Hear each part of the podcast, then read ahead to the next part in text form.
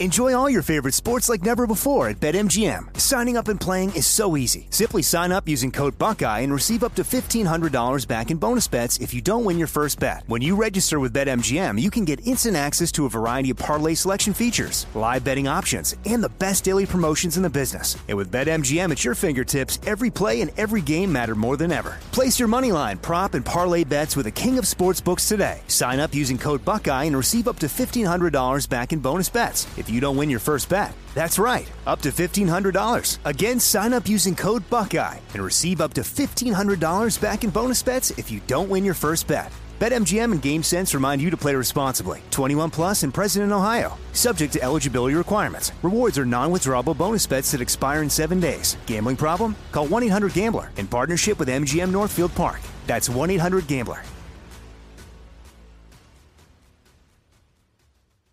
You know you've got a comeback in you.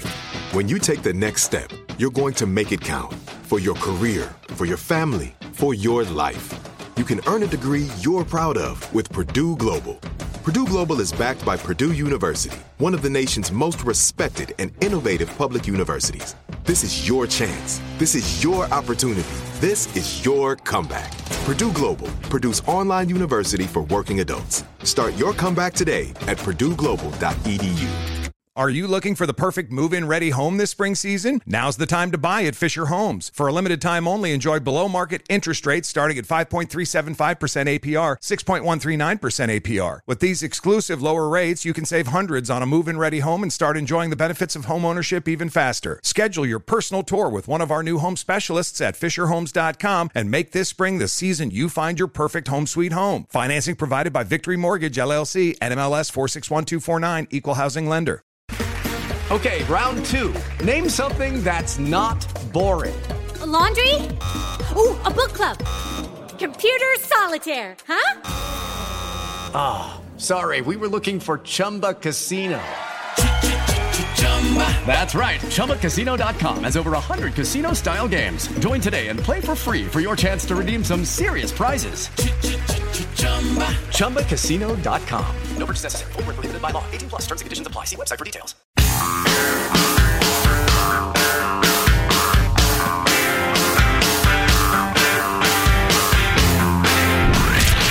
From the Abraham Lincoln Radio Studio at the George Washington Broadcast Center, Jack Armstrong and Joe Getty. The Armstrong and Getty Show. Three. No good. Rebound, Carolina. And the fairy tale ride for the Tar Heels continues. And Coach K's legendary career has come to a close. Boy, that's. I knew a lot of North Carolina fans when we lived in North Carolina. That had this had to be the greatest season ever. Even if North Carolina doesn't win the championship, that they beat Duke in the conference championship game, as Duke was the number one seed, and then beat him in the final four. Woo! That's a big deal if you're a North Carolina fan. Oh yeah, it, it's amazing though. They only play like five guys the entire game. It's notable if they ever substitute, which is I got to believe Kansas is going to run them ragged, but we'll see. And their coach is a guy that used to be the coach of Kansas and went to North Carolina.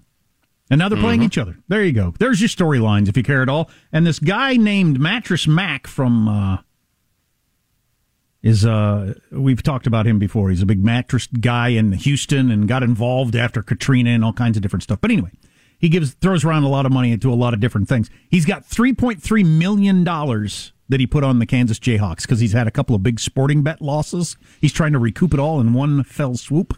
Oh, good idea. 3.3 million on the Kansas Jayhawks to win it all. Woo! Can't imagine what it'd be like to watch a sporting event when you got that kind of money riding on it. Oh. Keep you interested. Oh, especially college ball where teams will like go cold shooting and won't score a point for five minutes. Yikes. Catch up on a couple of stories. One, Andrew McCarthy writes in the National Review Does Hunter Biden face indictment? First sentence, probably. Now, this is the same guy, Andrew McCarthy, who said that whole she doesn't care about child porn thing with the Supreme Court justice is nothing. I looked into it. So he's, he's, you know, he's willing to follow things where he wants. He's not a partisan on these. He says Joe Biden's son is likely to get indicted, but He said it might just be the tax stuff, which if it's just the tax stuff, it's going to be a completely different story. If it then if it gets into influence peddling, uh, dealing with foreign governments in ways you're not allowed to, and all that different sort of stuff. But he's almost certainly going to get indicted on the fact that he's four hundred and fifty thousand dollars behind on his federal taxes. I think there's a decent chance he gets indicted for uh, failing to register as a foreign agent. Um, depends on how much politics play a role in this. I guess his dad is the president of the United States. Bingo. The big guy. Now, 10%. from uh, another piece about this, Jonathan Turley, George George Washington law professor, uh, he said in his first paragraph, the White House doubled down over the weekend on the statement that President Biden maintains his son did nothing that was unethical and never made any money in China. As Jonathan Turley says, those claims appear demonstrably false. And it's going to make the position of the media and the attorney general untenable. Remember how Attorney General Barr was seen as Trump's puppet and how awful it was that we have an attorney general who's just the president's own lawyer and blah, blah, blah, blah, blah. Sure. Well, yeah. is Merrick Garland going to follow this story where the facts take him or not? And how's the media going to treat it? We'll see. It's funny. Every uh, president, every attorney general, you hear the same thing. Eric Holder, he was absolutely doing Obama's bidding. And then, you know, the next guy gets his guy in, you hear the same chorus from the other side. And fair enough, you know, it's part of the value of the First Amendment.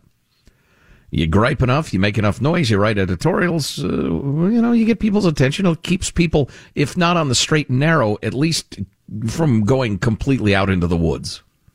So Elon Musk has been unhappy with Twitter for quite some time, actually several years, and he's been kicked off here and there, and he's allowed back on and that sort of thing. He's got 80 million followers. It was last month that Elon Musk uh, tweeted a meme depicting the Twitter CEO, the current Twitter CEO, and Jack Dorsey as Joseph Stalin and head of Stalin's secret police Nikolai Yezhov, respectively. So he saw Twitter as being run by Stalin and his secret police. Wow. So that was a pretty strong statement that Elon does not think much of Twitter. Then he tweeted out over the weekend Free speech is essential to a functioning democracy. Do you believe Twitter rigorously, rigorously adheres to these principles? 70% said no, only 30% said yes. Of course, that's a self selected audience of people who like Elon Musk enough to follow him, but they're also right. Uh, Twitter does not care about free speech as a uh, as an idea at all. Well, no, the dude who took over from uh, Jack Dorsey has said as much. He said, "No, that's not why we're here. We'll dis- we'll decide what speech is on Twitter." And Elon Musk tweeted out, given that Twitter serves as the de facto public town square, failing to adhere to free speech principles fundamentally undermines democracy. What should be done? Well, a lot of people on his 80 million account said, why don't you buy Twitter? Well, he didn't buy Twitter, but he bought $3 billion worth of shares today. And now with about 10% of the stock in Twitter, Elon Musk is their biggest shareholder. I'm sure he has his eye on changing something or taking it over completely. I have no idea what his plans are. He might not even know either. He's fairly um, uh, seat of the pants on a lot of these things. Yeah, although I think he's a judging by his Twitter feed, he's a student of Twitter's arbitrary oh, yeah. uh, censorship. Absolutely, oh, yeah. he knows it as well as anybody.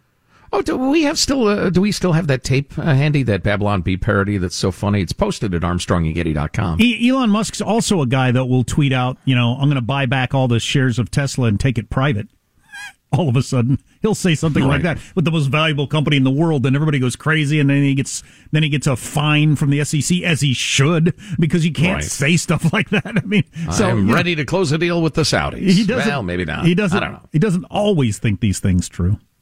What yeah. is this we're about to hear, Joe?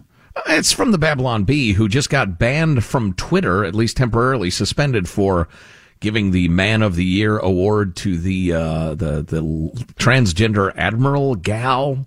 Um, and they've responded with some brilliantly pointed satire, including this little uh, video. It's it's longer and it's hilarious. Again, it's at the website, but here's a sample. Okay, Vladimir Putin's official Twitter account. Ban? Don't ban. Okay, so he's a war criminal murdering thousands of Ukrainians. So I'd say ban. Don't ban. Yes, good. Why? Um, because he's a world leader and Twitter doesn't ban world leaders. Exactly. You see, we support the powerful over the powerless. But didn't you ban Trump? Yeah, after he was a lame duck, and so he didn't have any power anymore. Hashtag not my president.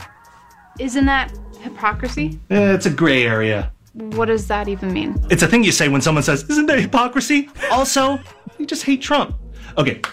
I really like that part. It's a gray area. What does that mean? It's a thing you say when people say, "Isn't that hypocrisy?" right, right.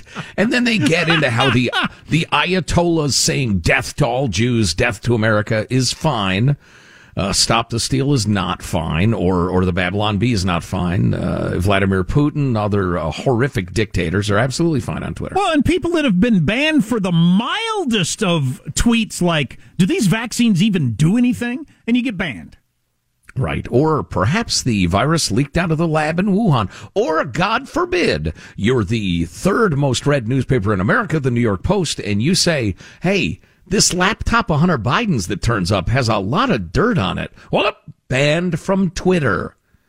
And now, of course, the mainstream media is all over the story. It's just, well, it's Twitter. So you're hell bent on taking down some of America's most beloved celebrities, Joe? Uh, that's one way to put it. Uh, some critical thinking about Chris Wallace's move from Fox News to CNN Plus, whatever the hell that is. Whatever that is. And he used to be a liberal who at least had a reasonably open mind. But Jon Stewart has gone full hateful woke lunatic. Yeah, I just saw headlines about this. I saw, I, I actually watched some What's the Problem with Jon Stewart? He was, uh, he was interviewing uh, Iger from Disney about media and news and stuff, and it was great. It was freaking great about how media is way more interested in developing narratives and making money than getting to the truth. And I mean, really taking him to task. Then he did this thing, and you'll Ugly. hear you'll hear about that next. Armstrong and Getty.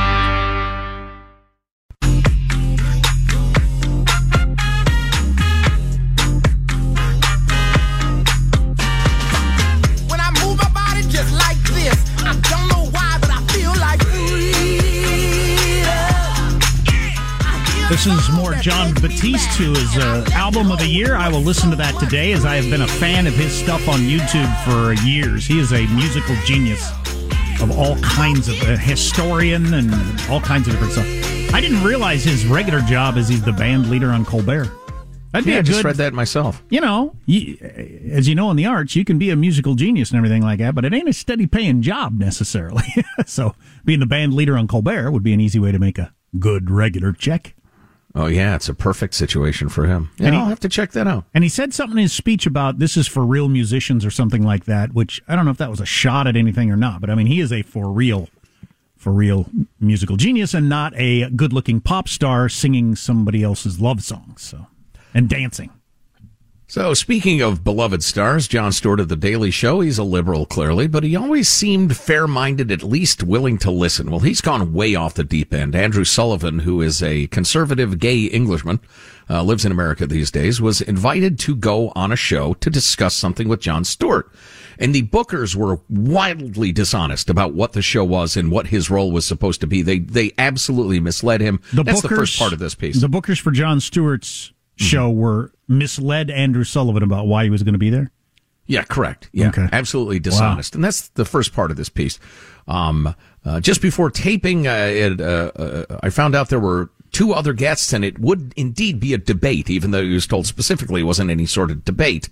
Uh, I also realized for the first time there was a live studio audience, and that the episode was called "The Problem with White People." A title I'd never have been party to if I'd known it.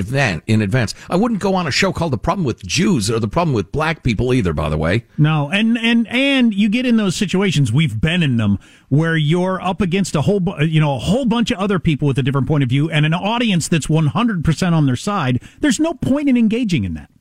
No, no, it's it's awful. Uh, but I didn't want to leave. Uh, They gave him the option to leave. He said, but I reassured myself Stewart was a pro, and I said I'd go ahead. I just assumed he wouldn't demonize or curse at a guest. He would moderate. He would entertain counter arguments. He would defend fair play. After all, this was the man who had lacerated Crossfire. I remember that back in the day for bringing too much heat, not enough light. Just conflict, no truth seeking. He, he railed against uh, Tucker Carlson, for instance. He believed in sane discourse. He was a liberal, right? Wrong. On the race question, Sullivan writes, Stewart had decided to go way past even Robin DiAngelo and his passionate anti-whiteness. His opening monologue was intoned at times in a somber tone, as if he were delivering hard truths that only bigots could disagree with. He argued that no one in America had been prepared to have an honest discussion about race until the reckoning of 2020. He suggested that nothing had been done by whites to support African Americans from 1619 on. Ah, 1619 again. The most obvious solution, reparations, was he implied somehow absurdly taboo, and we should be talking about it. His montage of black voices insisted that African Americans are still granted only conditional citizenship, uh, and, and some just incendiary comments. Um, Stewart then hailed Angela Davis, a proud communist, with a particular fondness for East Germany's suppression of dissent, and warmly thanked her as thanked her as Angela. Uh, but Stewart included not a single black voice of disagreement or nuance. He apparently believes all black people hold the same view, and all white people just refuse to hear it. Jon Stewart's insistence that Americans had never robustly debated race before 2020 is also well deranged. Americans have been loudly debating it for centuries. There was something called a civil war over it. His claim that white America has never done anything in defense of black Americans until BLM showed up, of course, record, required him to ignore the more than 300,000 white men who gave their lives to defeat the slaveholding Confederacy. He ignored the entire civil rights movement and the rest of it, jumping ahead. He ignored $19 trillion of public funds spent to ameliorate black suffering in the long war on poverty. That's the equivalent of more than 140 Marshall plans. Uh, the Food Stamp Act, uh, the Child Nutrition Act, Social Security Amendments Act, the Elementary and Secondary Education Act, Social Security Amendments of 62, Economic Opportunity Act of 64. The list is long. To prove his point, Stewart had to pretend that LBJ never existed. That's how utterly lost he was. Um, and then he went through some uh, statistics that blacks aren't doing as well in this, that, and the other, and that uh, that proved that white people are solely responsible for those outcomes. And that's just a description. Um, and then Sullivan throws in those effing white men, Lincoln and LBJ, never gave an S. At this point, it became clear that Stewart was not conducting a televised debate, but in, initiating a struggle session. Um, and and much like if you dare speak up at work when they're indoctrinating you, um, uh, let's see. I was in a struggle session with a live mob sitting in, cheering and jeering, which Stewart led and orchestrated. For good measure, Stewart called me a racist, told me I was not, quote, living in the same effing country as we are, and went on angrily to call me an MFer.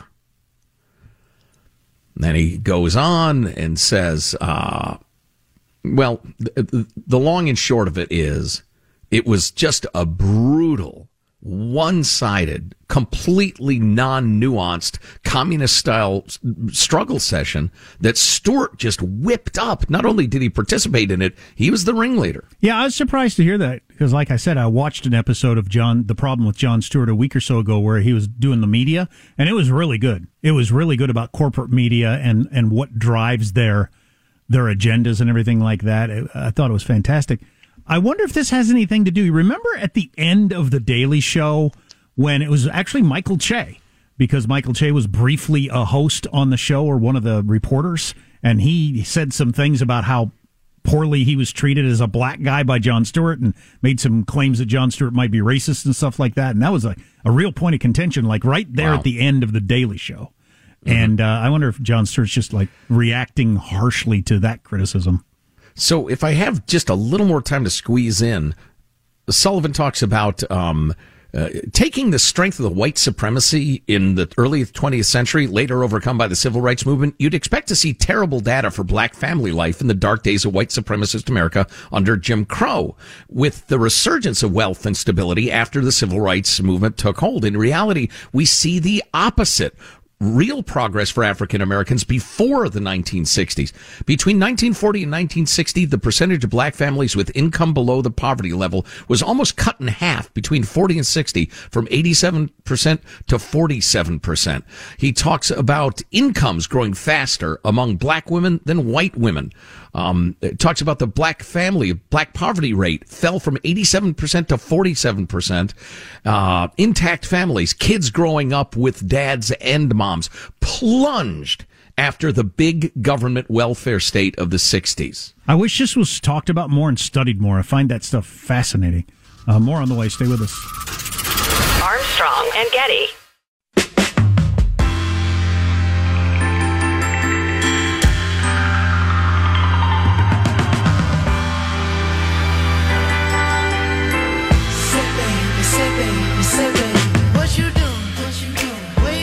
I uh, making love right now, or why, why am I listening to this? Who is this? I'm going to avert my gaze if you are. Hey.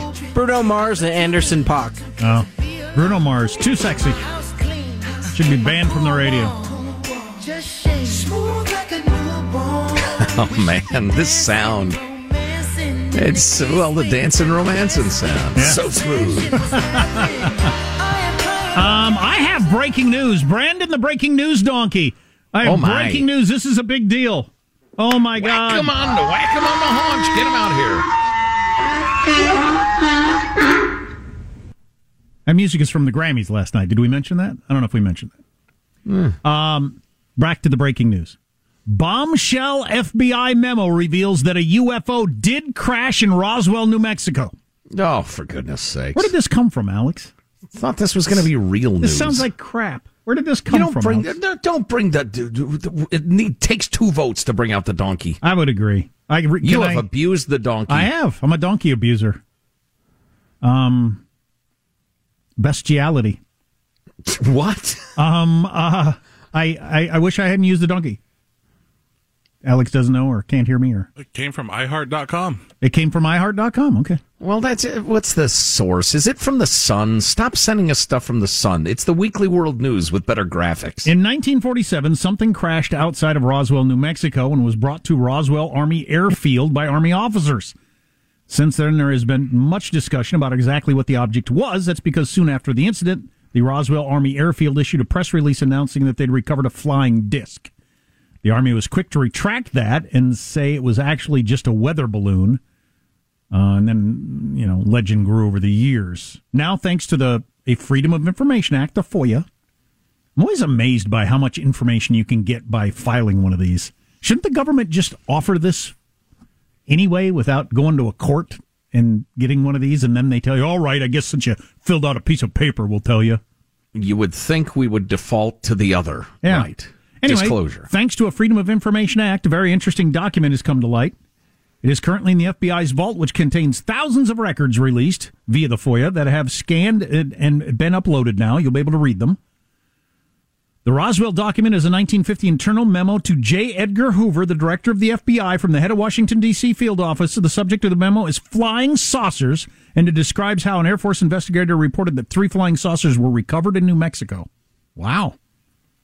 The memo went on to describe how each craft had three. Bu- no, what? What? All right. I'm starting to think Joe's right that this is complete horse dung, Mm. and I don't want to be As- party to that. As so often happens. Mm-hmm. I don't want to be party to this. Read the next sentence, you donkey abuser. Well, it outs me as a portrayer of crap. Hmm. Hmm. The subject of the memo is flying saucers. The memo went on to describe how each craft had three bodies of human shape, but only three feet tall, dressed in metallic cloth of a very fine texture. Perhaps it was the Lollipop Guild. It's crap. It's crap. This is crap. This is complete crap. And Alex, don't give me crap in the future, please. But this is almost to the point of being funny now. The idea that like this would be out and real, and you know you hadn't heard about it. It hasn't crossed your Twitter feed yet. That a secret FBI memo in which they found a flying saucer with three bodies inside it, wearing silver metallic jumpsuits. wow. Oh boy. The me- it says here the memo is pretty shocking. Oh, really? It's pretty shocking that we were visited by another planet, which would be the biggest news in the history of the world. You call that pretty shocking? Oh, I didn't see this on page two, honey. It's the most interesting thing that's ever happened in, in the history of mankind. It's here on page two. Why don't we get to the propulsion system no one can explain and the ray guns, and then we'll be done touching on every UFO cliche known to man. Oh, wow. Very good. Can't believe I Very interrupted the flow of the show for that. I had something real here. Boo. Uh, hiss. An opinion piece in the Wall Street Journal didn't think I'd talk about COVID today, but I'm about to. The FDA shut out its own experts in authorizing yet another vaccine booster. So you've probably heard by now, specifically if you're over the age of 50, you probably paid attention that they've authorized another booster. And of course, every news report presents as, as if we're all just waiting for the opportunity to run out and get these shots. They never mention how many people are getting them. So booster number three, half of people over 50 didn't get booster number three or shot number three.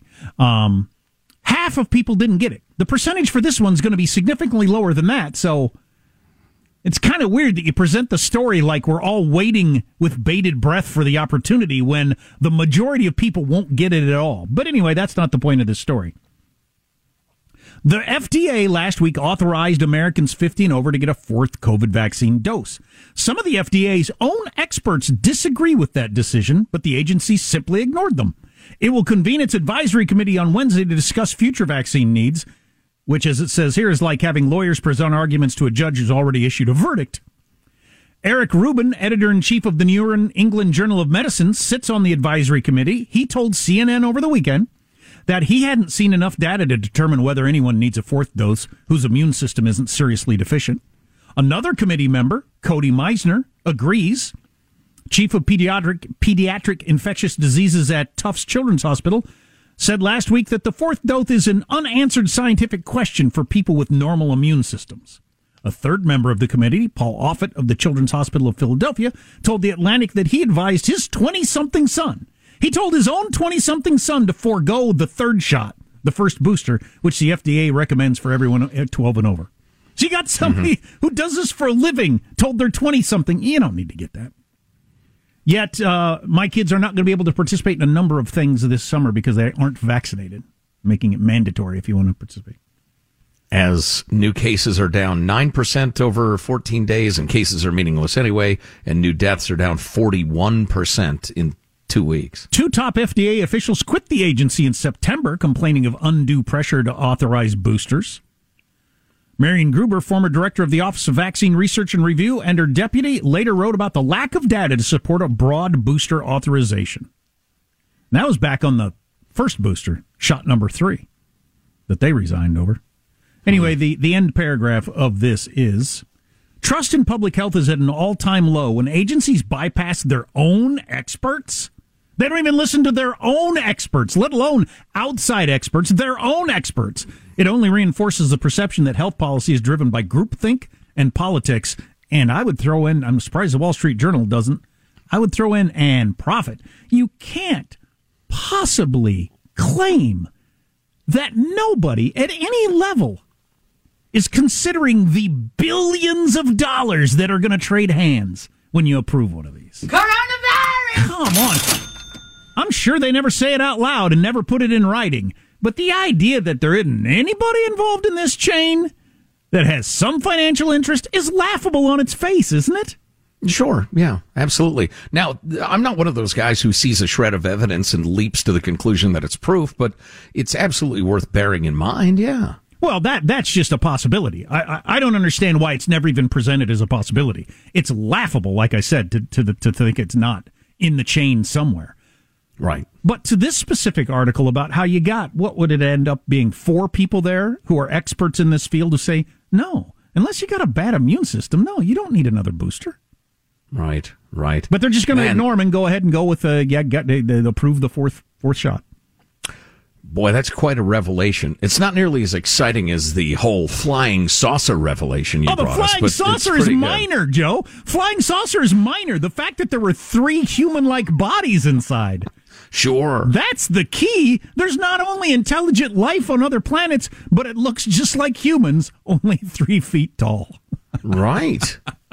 Little mini humans, flying flying saucers. Looking like and dressing like the Martians from early movies, which is really quite the shocking. cast of Lost in Space. What are the chances of that?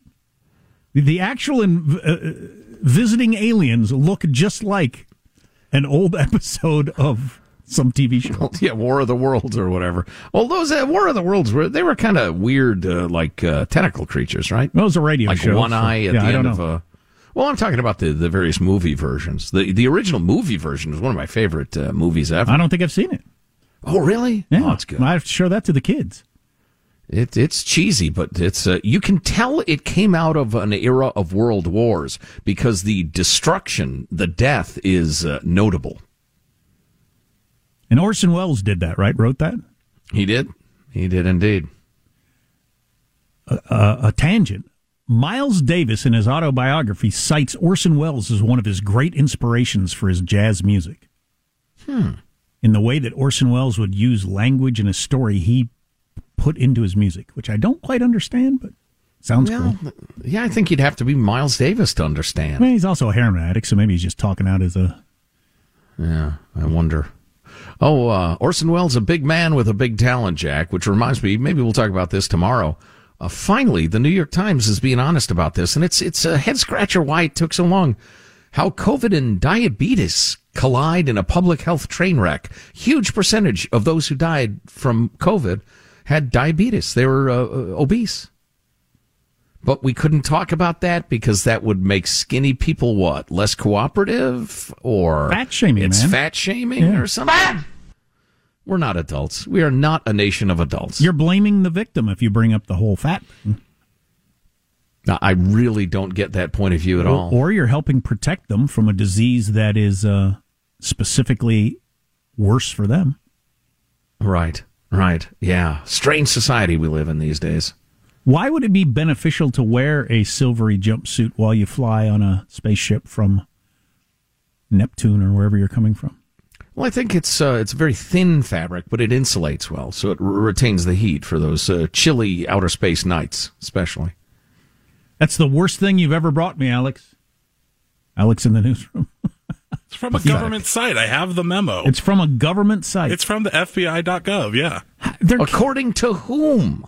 The FBI.gov. That's the website. I'm Well- pulling. I'm looking at the memo. Well, the question would be why, if if that's true, why did the FBI keep a horse s memo all these years? Maybe because it was horse ass. They were embarrassed. I've been told it's Some- on ArmstrongGetty.com. If you want to read the There whole thing. go. You you do the investigation for yourself, friends. We're not going to tell you what to think. We'll finish strong next. Armstrong and Getty.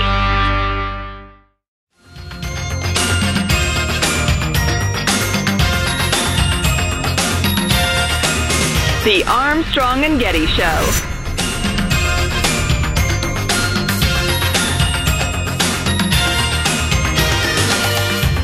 So Madonna released a TikTok video right before the Grammys last night. You know, she's all about getting attention, but it's freaking creepy weird. We have it at armstrongandgetty.com if you want to check it out. Uh, Madonna has had so much stuff done to her face. Oh Lord, I'm looking at it right now. Here, I'm going to roll it. Watch the whole thing. Oh, scary looking. Oh, oh, it's freaking me out. I know. Oh, barbaric. How much collagen in your lips is enough, you old bag? Doesn't it have an actual physical effect on you? Oh, revulsion. It yes. did me. What is she doing? Yipes. And her face is so smooth. She obviously like just had her most recent round of Botox. Well, and her lips are enormous. It looks like she's in anaphylactic shock from a bee sting or something like that, and she like goes to kiss you on camera. You don't look human, darling. I, I, I I'm so lost as to whole, that whole thing that that like bigger lips for social media thing that even young people do. Um, Duck lips. Yep. How does that catch on as a trend? I know I'll get a needle stuck in my lips and pay. I asked somebody the other day because I was a somebody that does this. I don't even remember why I was in contact with them, but uh, it was like six hundred dollars every two months if you're going to keep your lips like that. What? Wow. Wow. You know, uh, call me nuts or old school or something. I like women the way God made them.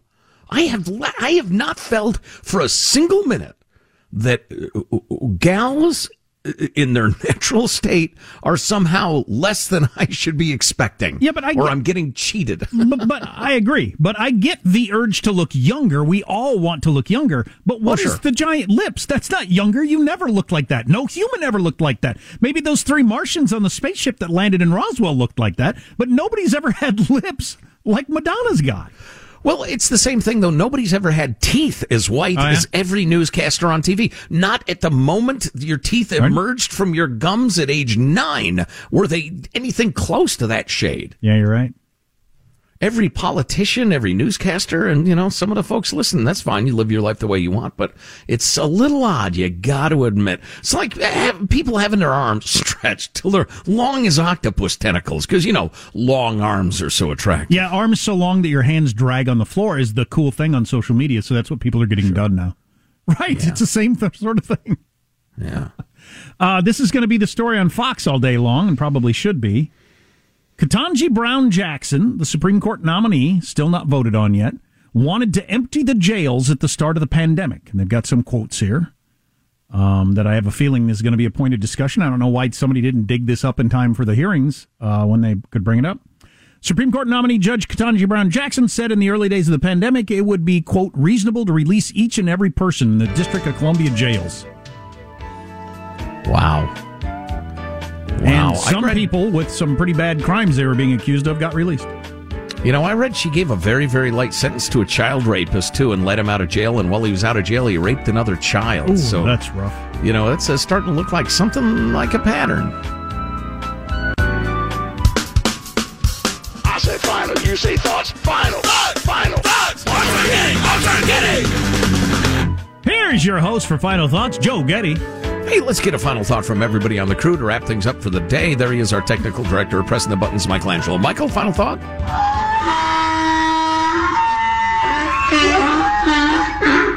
Breaking news, guys. Michael Jackson has been found alive. It's true. He's working for the Oklahoma City Postal Service. Babylon Bee has it right here. Wow, more go, donkey Michael. abuse. You know what that is? That's mockery of me, is what that was. Yes, yes, appropriately. Uh, young Alex is our behind the scenes producer. Alex, final thought? Let's try to do something less controversial. Yesterday, I had my fantasy baseball draft, and I caught up with a, a dad of mine growing up. He was a father figure of mine, and it was nice just to have a couple beers and catch up. And I'm still kind of riding that high from yesterday. Cool. Yeah, that's that's great. That's cool. Jack, a final thought for us? Times change. I was feeling a little regret today when I was hearing about the Grammys that I didn't watch it last night. Should we be talking about this and blah, blah, blah? Total viewership last night 7.8 million people. That's a nothing. That's a nothing. That's a nothing burger. Yeah. Award yeah. shows are dead. Yep, yep, yep, yep. Uh, my final thought is uh, a couple of family members are preparing to travel today. We've been conferring a little bit via text as we are meeting in Augusta, Georgia this week to uh, go to the Masters uh, golf tournament. Very excited about that. I'm going to be taking a couple days off at the end of the week, but uh, any hints you ever been? You think that the key is to sit here or go there? Let us know via mailbag, mailbag at armstrongandgetty.com. Do you sit somewhere as opposed to follow people around? Uh, both. The, the beautiful thing about the Masters is you set up your little folding chair that you can get there, and uh, nobody will mess with it. It just stays there. They can sit in it if they want, but when you come and say, "Excuse me, that's my chair. Do you mind?" They'll say, "Oh, thanks for the use of it," and get up and give it to you. Well, if you have a very selective crowd, you can pull that off. It's a pretty selective crowd, is it not? Uh, what do you mean by selective? I don't know. There was no application You procedure. you're going to follow no Tiger? background check. You're going to follow Tiger around? Uh, yeah. If he plays, yeah, I will. Sure. You to are you going to heckle him? Oh, constantly. Yeah. Nice swing, Gimpy. Hey, drive carefully. Ah! that sort of thing. Armstrong and Getty wrapping up another grueling four-hour workday. I will do no such thing. I will be on my very best behavior. So many people to thank, so little time. Go to armstrongandgetty.com. We have the hot links there for you. We have, uh, you can email us, mailbag at armstrongandgetty.com. If you've missed a chunk of the show, grab it via podcast anytime you want. Yep, and we will see you tomorrow with all the latest news because that's what we do. Check out that Madonna video. Uh, we got it at ArmstrongandGetty.com. So weird. What did that do to you? Didn't help me any. See you tomorrow. God bless America. Listen up. Armstrong and Getty. And they probably going to go go out and smoke a, a, a little weed. We getting drunk. There's like a different vibe in here. So everybody chill. This is a moment when we must look at ourselves in the mirror and we must learn. Just forget it. Okay. Okay, sorry. Over the weekend, Elon Musk bought a $3 billion stake in Tesla. I went to the grocery store and bought a $3 billion stake. I know. Huh? Yep. Huh? On that high note, thank you all very much. Armstrong and Getty. Step into the world of power, loyalty, and luck. I'm gonna make him an offer he can't refuse. With family, cannolis, and spins mean everything. Now, you wanna get mixed up in the family business. Introducing The Godfather at ChumbaCasino.com. Test your luck in the shadowy world of The Godfather slot. Someday, I will call upon you to do a service for me. Play The Godfather now at ChumbaCasino.com. Welcome to the family. VGW Group. No purchase necessary. Void where prohibited by law. See terms and conditions. 18 plus. Are you looking for the perfect move-in ready home this spring season? Now's the time to buy at Fisher Homes. For a limited time only, enjoy below market interest rates starting at 5.375% APR, 6.139% APR. With these exclusive lower rates, you can save hundreds on a move-in ready home and start enjoying the benefits of home ownership even faster. Schedule your personal tour with one of our new home specialists at fisherhomes.com and make this spring the season you find your perfect home sweet home. Financing provided by Victory Mortgage LLC, NMLS 461249, Equal Housing Lender. If a new house is on your wish list in the next five years, grow your savings faster and experience your dreams with an Ohio Homebuyer Plus account from Kemba Financial Credit Union. A savings account specifically designed to save for a new home where you can earn 7% APY, a $500 matching bonus, and a $1,500 mortgage closing cost credit. Learn more at Kemba.org. Offer expires March 31st, 2025. APY equals annual percentage yield. Restrictions apply. NMLS 292230. Equal housing lender. Federally insured by NCUA. This message comes from Viking, committed to exploring the world in comfort. Journey through the heart of Europe on an elegant Viking longship with thoughtful service, destination focused dining, and cultural enrichment on board and on shore. And every Viking voyage is all inclusive, with no children and no casinos. Discover more at Viking.com.